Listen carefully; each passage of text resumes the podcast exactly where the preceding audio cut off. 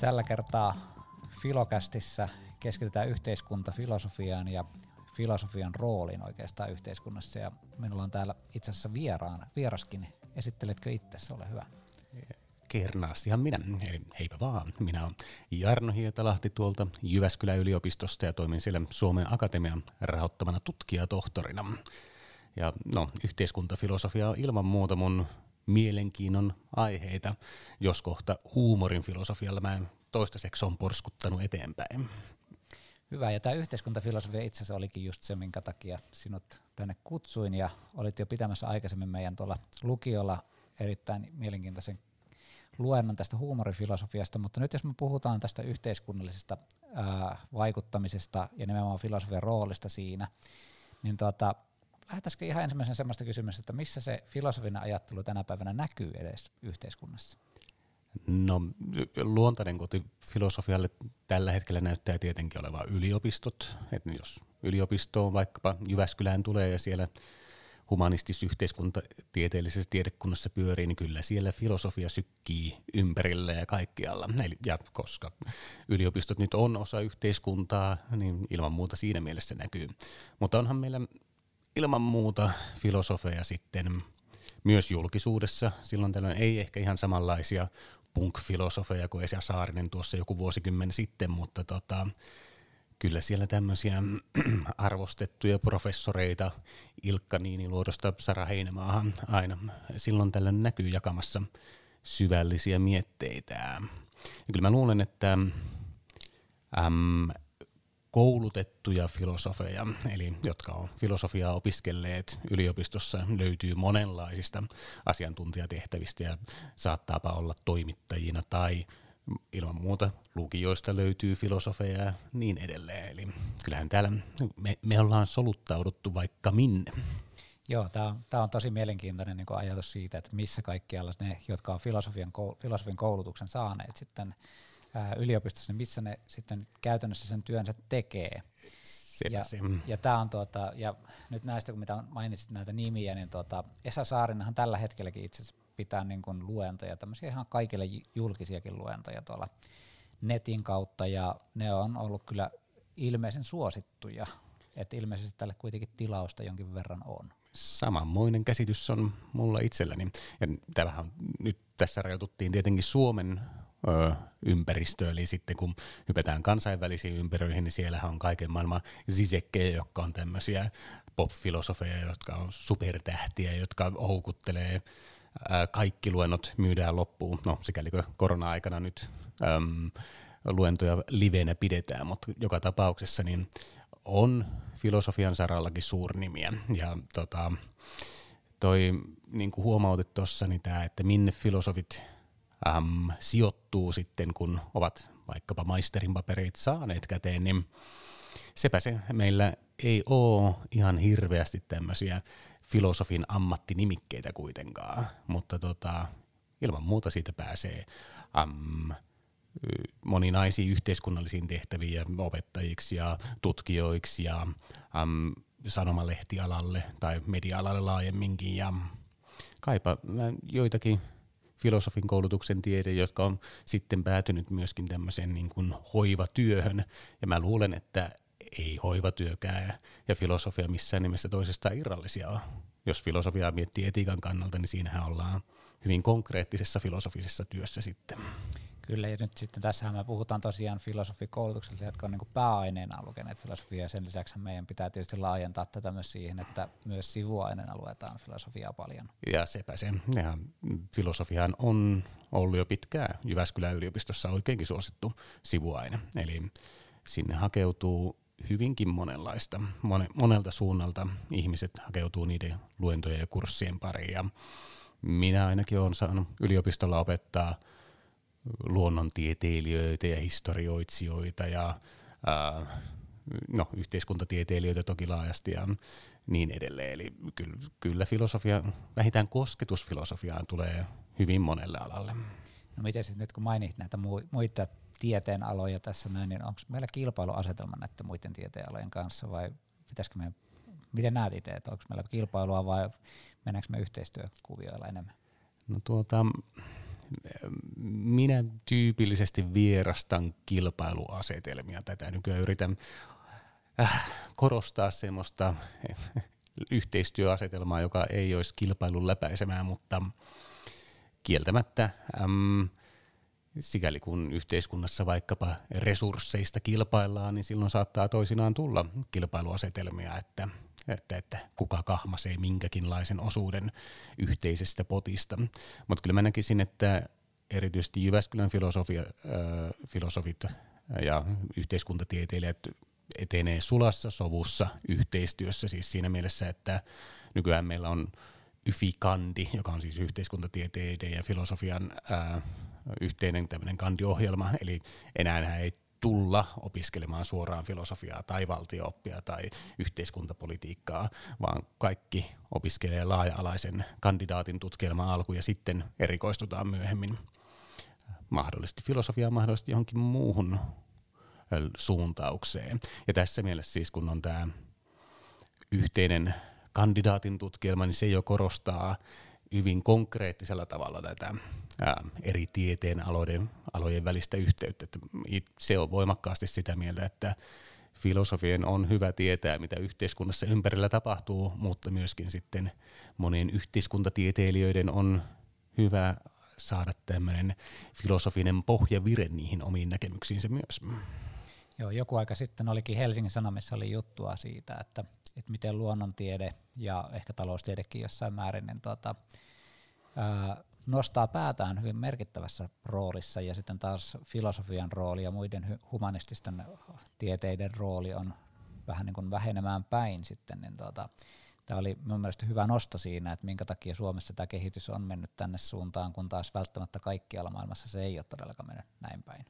Joo, tämä oli oikein antoisa juttu siinä Hesarissa ja se pisti ajattelemaan asioita.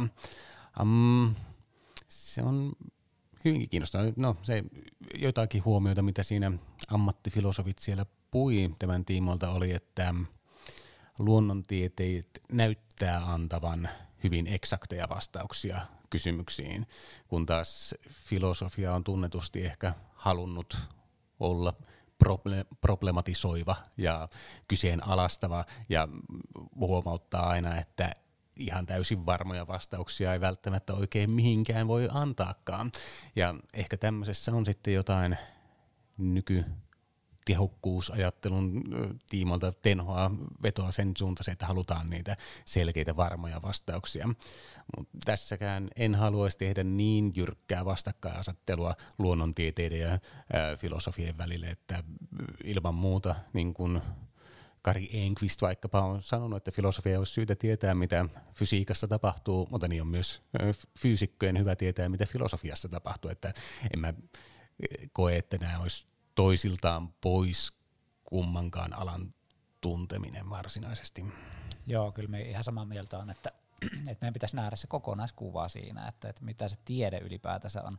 Että minusta suurempi kysymys tänä päivänä melkein on se, että, että miten me vahvistetaan sitä tieteellisen ajattelun kehittämistä ja näkymistä niin kuin yhteiskunnassa, eikä se, että miten joku tietty tiede nyt siellä nyt sattuu nostamaan niin kuin päätään. Ilman muuta, täysin samaa mieltä. Ja siis tämä niin kuin kriittinen ajattelu on perinteisesti ollut filosofian ää, viitan alla, ja mä luulen, että kriittinen ajattelu kelpaa ihan kaikille aloille ja ihmisille, ja tällä ei välttämättä tarvitse tarkoittaa siis vaikkapa rokotekriittisyyttä tai maahanmuuttokriittisyyttä. Ilman muuta näistäkin asioista voidaan keskustella kriittisesti, mutta kriittisyys ei tarvitse olla jukuripäisyyttä joitakin asioita vastaavaa halua perehtyä asioihin ja asioiden välisiin suhteisiin. Niin kuin nyt vaikka tämä vallitseva koronatilanne rokotteineen on hyvin kiinnostava myöskin filosofiselta näkökulmalta.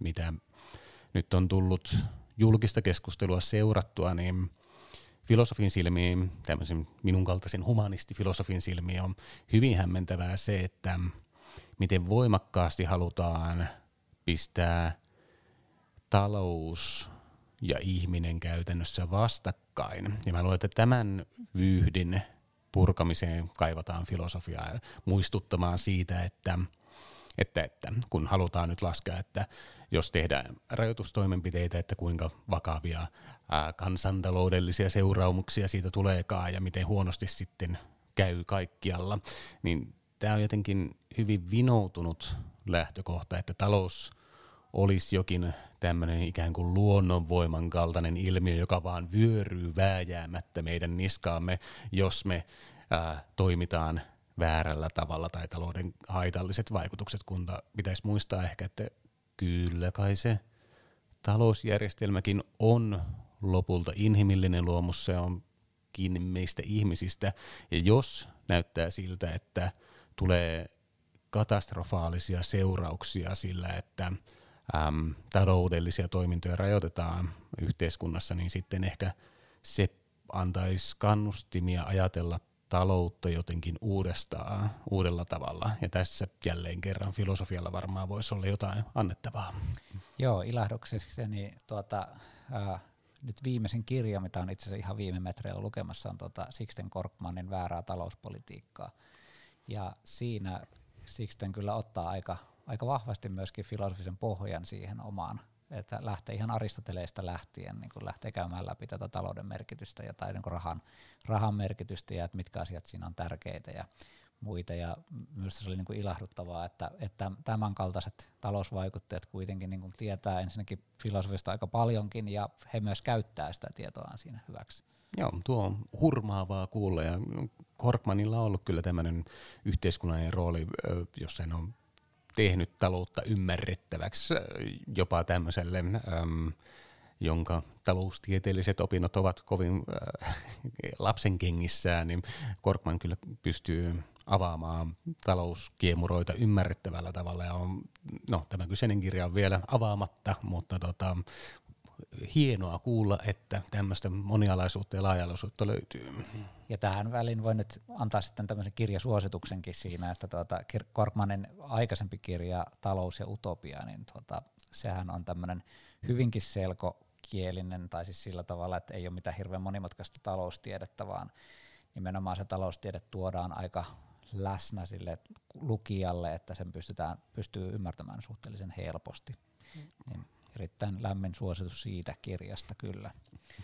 Mutta tuota, jos nyt lähdetään tässä, että jos Korkman nyt ottaa tässä ja popularisoi omalla tavallaan tätä taloustiedettä, että tuo sen nimenomaan kansantajuiseksi, niin, niin miten sitten niin filosofia osalta, että, että itse on tunnistavina niin tässä nyt sellaista asetelmaa, että yliopistossa meillä on niin hyvin tämmöisiä niin vakavasti otettavia tutkijoita, ja ne tutkijat nimenomaan syventyy siihen omaan aiheeseensa hyvin, hyvin pieteetille ja hyvin tarkasti mutta se yhteys sitten siihen yhteiskunnan niin kuin kansalaisiin ja ää, siihen, että et mitä me kaikki muut siitä tiedetään, niin se hirveän helposti jää sitten todella ohueksi.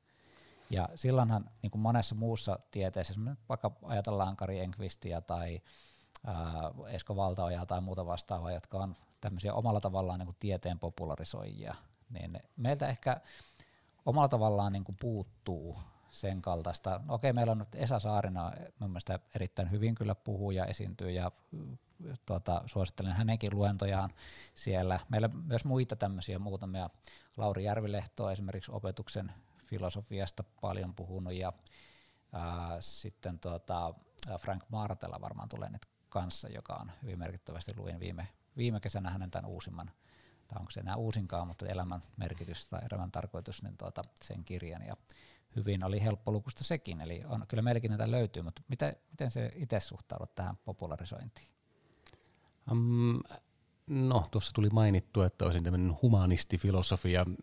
Se tarkoittaa osaltaan sitä, että tämmöinen niin kuin renesanssihumanistien idea siitä, että filosofiassa myös muodolla on merkitys, eli toisin sanoen, että äh, pyri, pyrkisi pääsemään siitä kaikkein tikkusimmasta ja vaikeimmasta ja tämän tyyppisestä muodosta eroon ja puhumaan tyylillä, joka resonoi myös kuulijoiden kanssa, niin ää, arvostan tämän tyyppistä lähestymistapaa ja niin kuin olen tutkinut aika paljonkin Erik Frommia, joka oli tämmöinen saksan juutalainen humanisti, filosofi, mm, sitten kosmopoliitti, maailman kansalainen. Fromm tekee mun mielestä erityisen hienosti sen, että miten syvällisiä aiheita voidaan käsitellä suhteellisen helposti lähestyttävällä tavalla.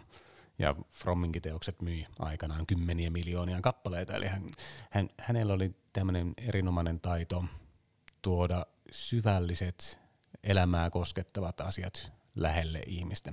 Eli mä oon sitä mieltä, että tarpeettomaan tekniseen kieleen ei välttämättä ole pakko jumiutua. Totta kai aina on eri foorumeita, että jos nyt pitää kirjoittaa hyvin kovatasoiseen kansainväliseen tieteelliseen julkaisuun tutkimusartikkeliin, niin siellä muoto vaatii sitä tiettyä tieteellistä ilmaisua, mutta siihen toivottavaa olisi, että nämä erinomaiset löydökset, mitä filosofit tekee, ei jäisi pelkästään niihin, vaan että niitä pystyttäisiin levittämään myös no, niin sanotusti kansantajuisesti. Ja tästä on mainioita esimerkkejä, no, mitä mainitsitkin tuossa, ja sitten vaikkapa Sami Pielström on viime vuosina kirjoitellut elämän ongelmasta ja, ja tämän tyyppisistä aiheista hyvinkin niin kuin mun mielestä syvällisen ymmärrettävällä tavalla, mutta siinä on tämmöinen intellektuaalinen nöyryys läsnä, joka ei korosta itseään, mutta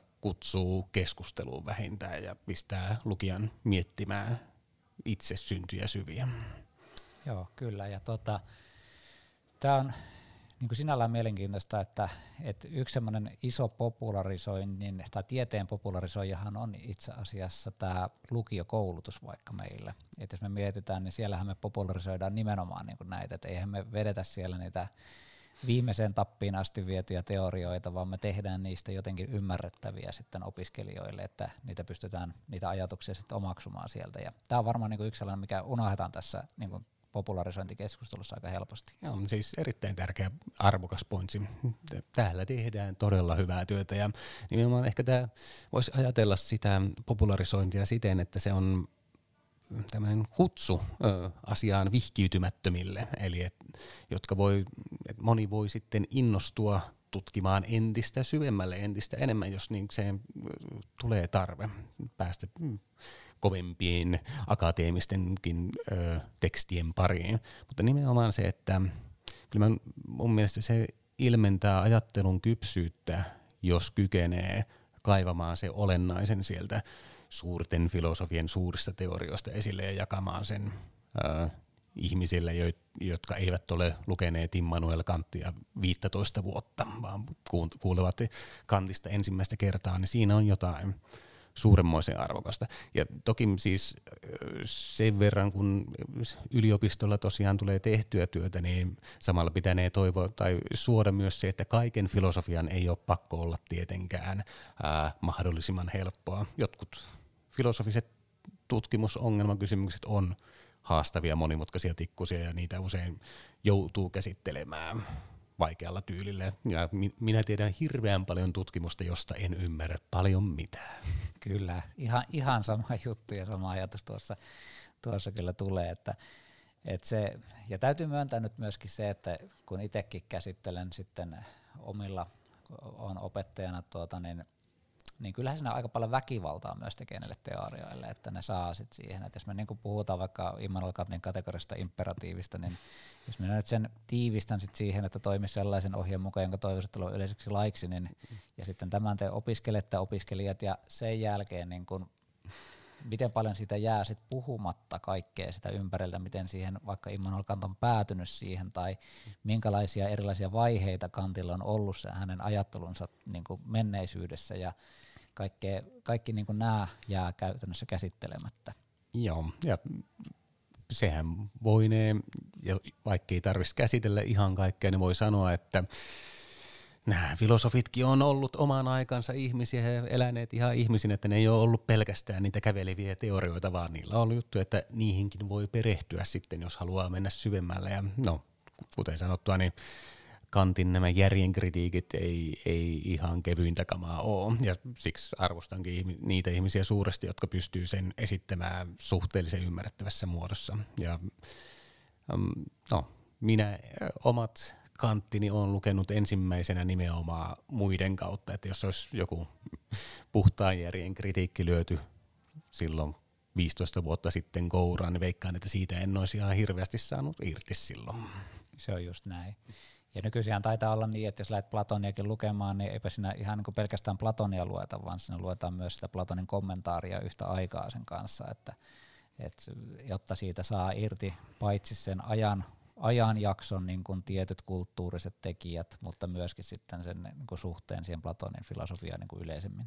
Kyllä, ja siis mitä pidempi ajallinen etäisyys on siihen klassikkofilosofiin, niin sen parempi on saada tukea myöskin ymmärtää, sen ymmärtämiseen, että mistä siinä puhutaan, kun no, ei tarvi mennä antiikkiinkaan, vaan voi mennä sanotaan nyt tuonne 1500-luvulle tai mihin meneekään, niin siellä käytetyt sanat on niin erilaiset. Tai siis, että vaikka on sama sana, niin sen merkityssisältö on eri. Ja tämmöisiä, eihän näitä voi tietää, jollei apua siihen saa.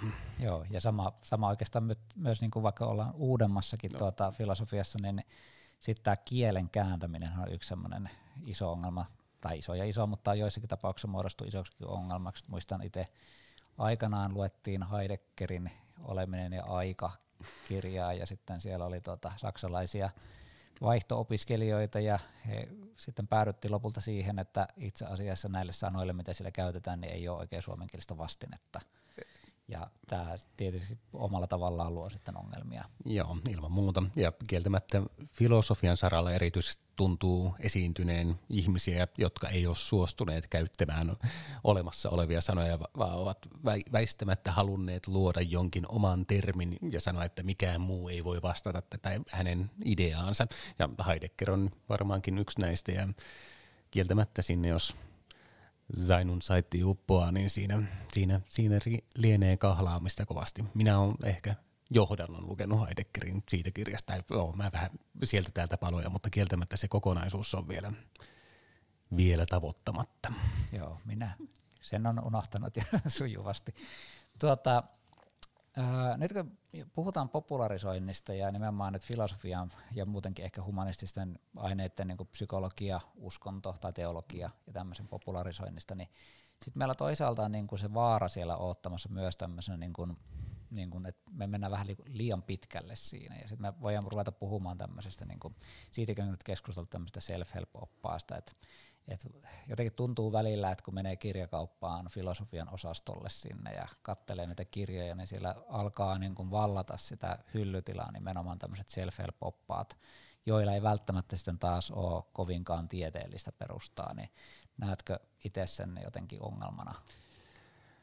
Mm, no joo, siis tämä otsikkofilosofia lyödään nykyään kovin herkästi sellaisiin öö, teoksiin tai yleinen kategoriafilosofia sellaisiin teoksiin, joita itse en filosofiaksi tunnista. Eli nimenomaan näitä erilaisia self-help-oppaita tuntuu olevan. Ja, mutta tota, no, en minä niitäkään lukematta halua tietenkään lytätä, että siellä voi olla joillekin ihmisille suurta apua näistä oppaista ja ei, ei pidä mennä sitäkään väheksymään, mutta tota, jo, kyllä mä ainakin omissa töissäni ja siinä, mitä luen, niin haluan myös kuitenkin, että se filosofia ei ole pelkkää tämmöistä, no en halua myöskään runoilua, runouden alaa mollata millään muotoa, mutta jos filosofiasta tulee ikään kuin runoilua tai tämmöistä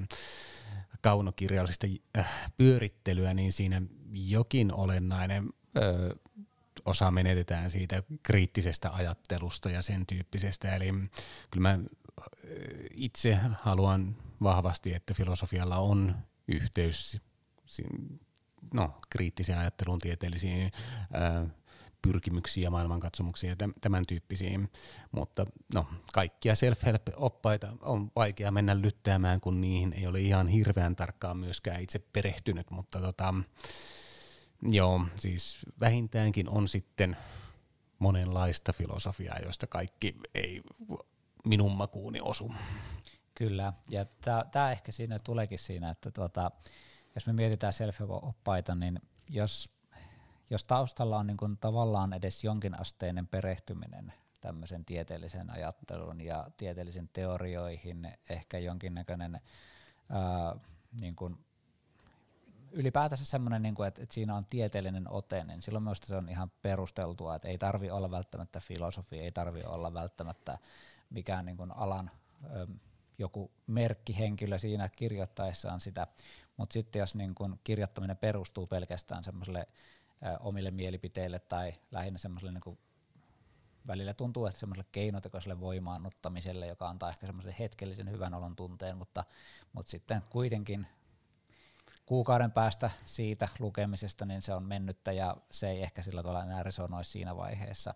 Kun taas filosofian rooli ehkä omassa mielestäni on se, että, että siinä pyritään ehkä semmoisen niin pysyväslaatuisempiin oivalluksiin ja havaintoihin, joilla on hyvät perusteet ja joille löytyy sitä kaikupohjaa sitten tästä niin kuin tieteelliseltä lähtökohdilta. Kyllä mä tämän kannan jaan itsekin ihan täysin selkeästi. Ja tota, Joo, tämmöinen niin kuin positiivisuushype, joka välillä tuntuu nostavan kovastikin päätään ylipäätään mediassa ja sosiaalisessa mediassa, niin semmoinen, mulla on kevyt allergia sen tyyppistä ää, hyvetystä kohtaan ja ehkä se nyt liittyy sitten siihen, kun on tämmöiseen negatiiviseen kritiikkiin siis siinä mielessä, että negatiivinen ei tar- tarkoita pelkästään valittamista, vaan sen asio, niin kuin yltiöpositiivisuuden problematisoimista vähintäänkin. Ja tota, se, sepä se on se mm, tasapainon löytäminen, koska pelkästään ei halua myöskään jäädä kiinni siihen virheiden osoittamiseen, ää, pulmien nostamiseen, vaan sitten kun on problematisoinut laajalti, niin sitten olisi se arvokas tehtävä yrittää löytää niitä jotain vastauksia myöskin ongelmiin. Vastauksethan filosofiassa aina jää keskeeräiseksi ja niitä voidaan aina ehostaa ja pyöritellä lisää, mutta se, se tuntuu mun mielestä joka tapauksessa tärkeältä. Eli siinä mielessä, äm, no tässä ei olla enää varmaankaan self-help-oppaiden maailmassa, mutta joka tapauksessa pyrkimys myöskin tämmöiseen, ei pelkästään dekonstruktioon, vaan myös jonkunlaiseen rakentamiseen, niin se olisi, se olisi suotavaa myöskin filosofeille. Ainahan meidän filosofiset rakennat, rakennelmat sitten jossain vaiheessa murretaan ja murennetaan, mutta se kuuluu kaiketi tähän alaan.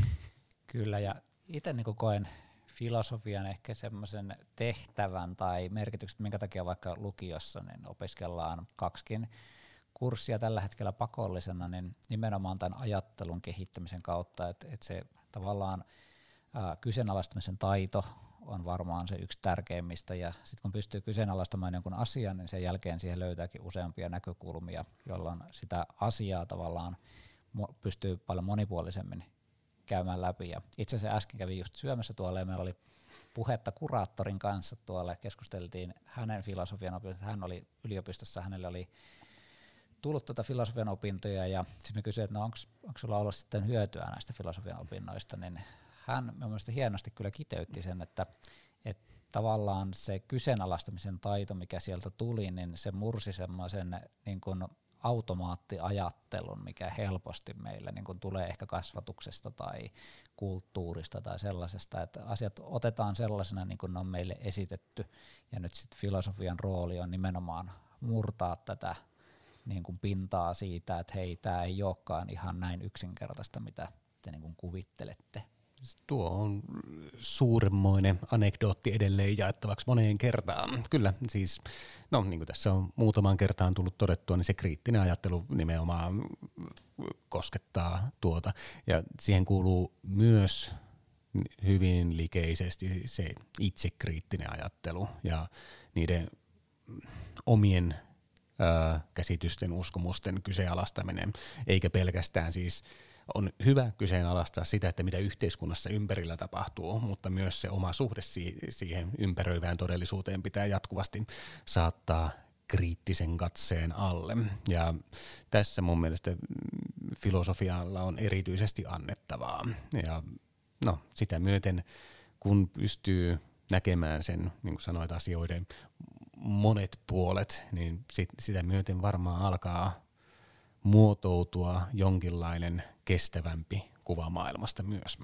Kyllä, ja minusta sanot aikaisemmin hienosti tuossa jo, että, että nyt kun me puhutaan kriittisyydestä, me ei todellakaan puhuta niin kuin siitä, että sitten tavallaan, että kaikki kriittinen ajattelu, tai siis sillä tavalla, että kaikki ajattelu sen jälkeen olisi niin kuin sitten sallittua, että jokainen mielipide on niin kuin yhtä tärkeä, jos nyt viitataan vaikka tämmöiseen rokotekriittisyyteen tai muuhun vastaavaan, niin sitten se seuraava vaihe tässä kyseenalaistamisen jälkeen on nimenomaan se, että pitäisi niin kuin aidosti lähteä tutkimaan sitä ja lähteä, oikeastaan yksi tärkeimmistä asioista voisi olla jopa se, että, että miettiä, että minkälaiseen tietoon nyt sitten loppujen lopuksi luottaa. Että jos niin kuin mietitään, että luottaako tieteeseen vai luottaako johonkin toiseen tahoon siinä. Ja jos luottaa tieteeseen tai johonkin toiseen tahoon, niin mihin se luottamus perustuu.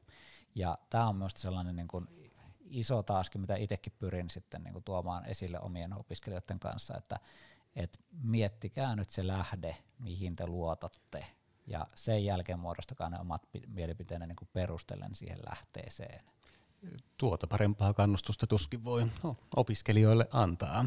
Ja siis kieltämättä äm, nyt tulee mieleen esimerkkinä vaikkapa ilmastonmuutos. Ja siis olen vakaasti sitä mieltä, että ilmastonmuutos on tosiasia, sillä pitää tehdä kaikki mahdollinen mahdollisimman ö, pikaisesti, mutta jälleen kerran ö, en ole itse tutkinut ilmastonmuutosta ihan hirveästi, eli me voidaan ottaa tämmöinen kriittinen suhtautuminen tässä mielessä, että pohtii, että hetkinen, mistä mä näen mun ö, ymmärrys siitä ilmastonmuutoksen etenemisestä oikeastaan tuleekaan. No pääasiallisesti suurista ö, tiedotusvälineistä, kuten vaikkapa Yleltä tai Helsingin Sanomista. Ja siinä kohden nyt sitten voi nimenomaan miettiä tätä lähdettä, että okei, Helsingin Sanomat Yle, ne ei ole tieteellisiä lähteitä, mutta voi ne luottaa siihen, että siellä on Suomen parhaimmista journalisteista, parhaimmistoon kuuluvia journalisteja ainakin töissä. Ja että siinä tavalla voi luottaa siihen. Ja sitten toisaalta, että jos ei halua luottaa pelkästään tähän käytyyn julkiseen keskusteluun, niin se kannustaa sitten siihen, että etsii niitä tutkimuksia ilmastonmuutokseen liittyen ja sitä myöten ottaa entistä enemmän selvää. Siitähän nyt on valtavasti tietenkin kaiken maailman dokumentteja ja kirjoja ja artikkeleita tehty, niin tota, näillä puheilla pitänee lähteä tutkimaan ja miettimään lisää entistä enemmän ilmastonmuutosta. Ja jälleen kerran äm, tämä, tämä pointsi oli nimenomaan se itsekriittinen pointsi, ja se ei vielä muodostu, tästä en lähde päättelemään sitä, että ilmastonmuutos olisi huijausta tai sitä ei olisi, vaan että jotta pystyy antamaan mm, parempia perusteluita vaikkapa keskusteluissa omille ilmastonmuutokseen liittyville kannoille, niin se voisi olla ihan hyvä ottaa selvää asioista entistä tarkemmin. Kyllä. Mites vielä otetaan tähän loppuun, niin sellainen kysymys, että itse nyt tutkinut huumorifilosofiaa tosiaan, ja tämä jos mikä niin kuin tuntuisi olevan tämmöinen populaari aihe, että kaikilla on varmaan jonkin, jonkinlainen käsitys huumorista, niin tota, miten itse koet, niin tämä aihe, onko se vetänyt niin kuin nimenomaan sitä, että sinua on pyydetty tekemään erilaisia haastatteluja tai haastatteluihin, ja ää, niin kuin, onko se aihe niin kuin merkittävä tekijä siinä, että mitä popularisoidaan? Omalla kohdalla vastaus lienee kyllä. Ja tota, mä luulen, että huumori ja sen tieteellinen tutkiminen kuulostaa yllättävältä yhdistelmältä, koska huumori on nyt jotain leikkisää ja hupasaa ja sen sellaista tiede on jotain vakavaa, ehkä ryppyotsaista tekemistä, ja kun nämä onkin yhtäkkiä yhdessä, niin se kuulostaa varmaankin mielenkiintoiselta monienkin tiedotusvälineiden kannalta. Ja tota, mä luulen, että se huumorin filosofia, mitä mä nyt on tässä harrastanut pitkän aikaa, niin se on siitä hyvä aihe tai haastava aihe, että jokaisella on tietenkin käsitys siitä, että mikä on omasta mielestä hauskaa. Jokainen on jossain mielessä huumorin asiantuntija, mutta tietysti sitten kun lähdetään ruotimaan filosofia, filosofisesta näkökulmasta huumoriin, niin siinä perehdytään erilaisiin teorioihin huumorista ja nyt oma positio on tietysti ollut se, että huumorin yhteiskuntafilosofisesta näkökulmasta, mikä on huumorin merkitys ää, laajemmin ihmisten välisissä suhteissa, mitä se kertoo meistä ihmisinä ylipäätään, että meillä on tämmöinen ilmiö kuin huumori. Eli nämä minä en ihan hirveän paljon selitä vitsejä näissä mun ää, tutkimuksissa.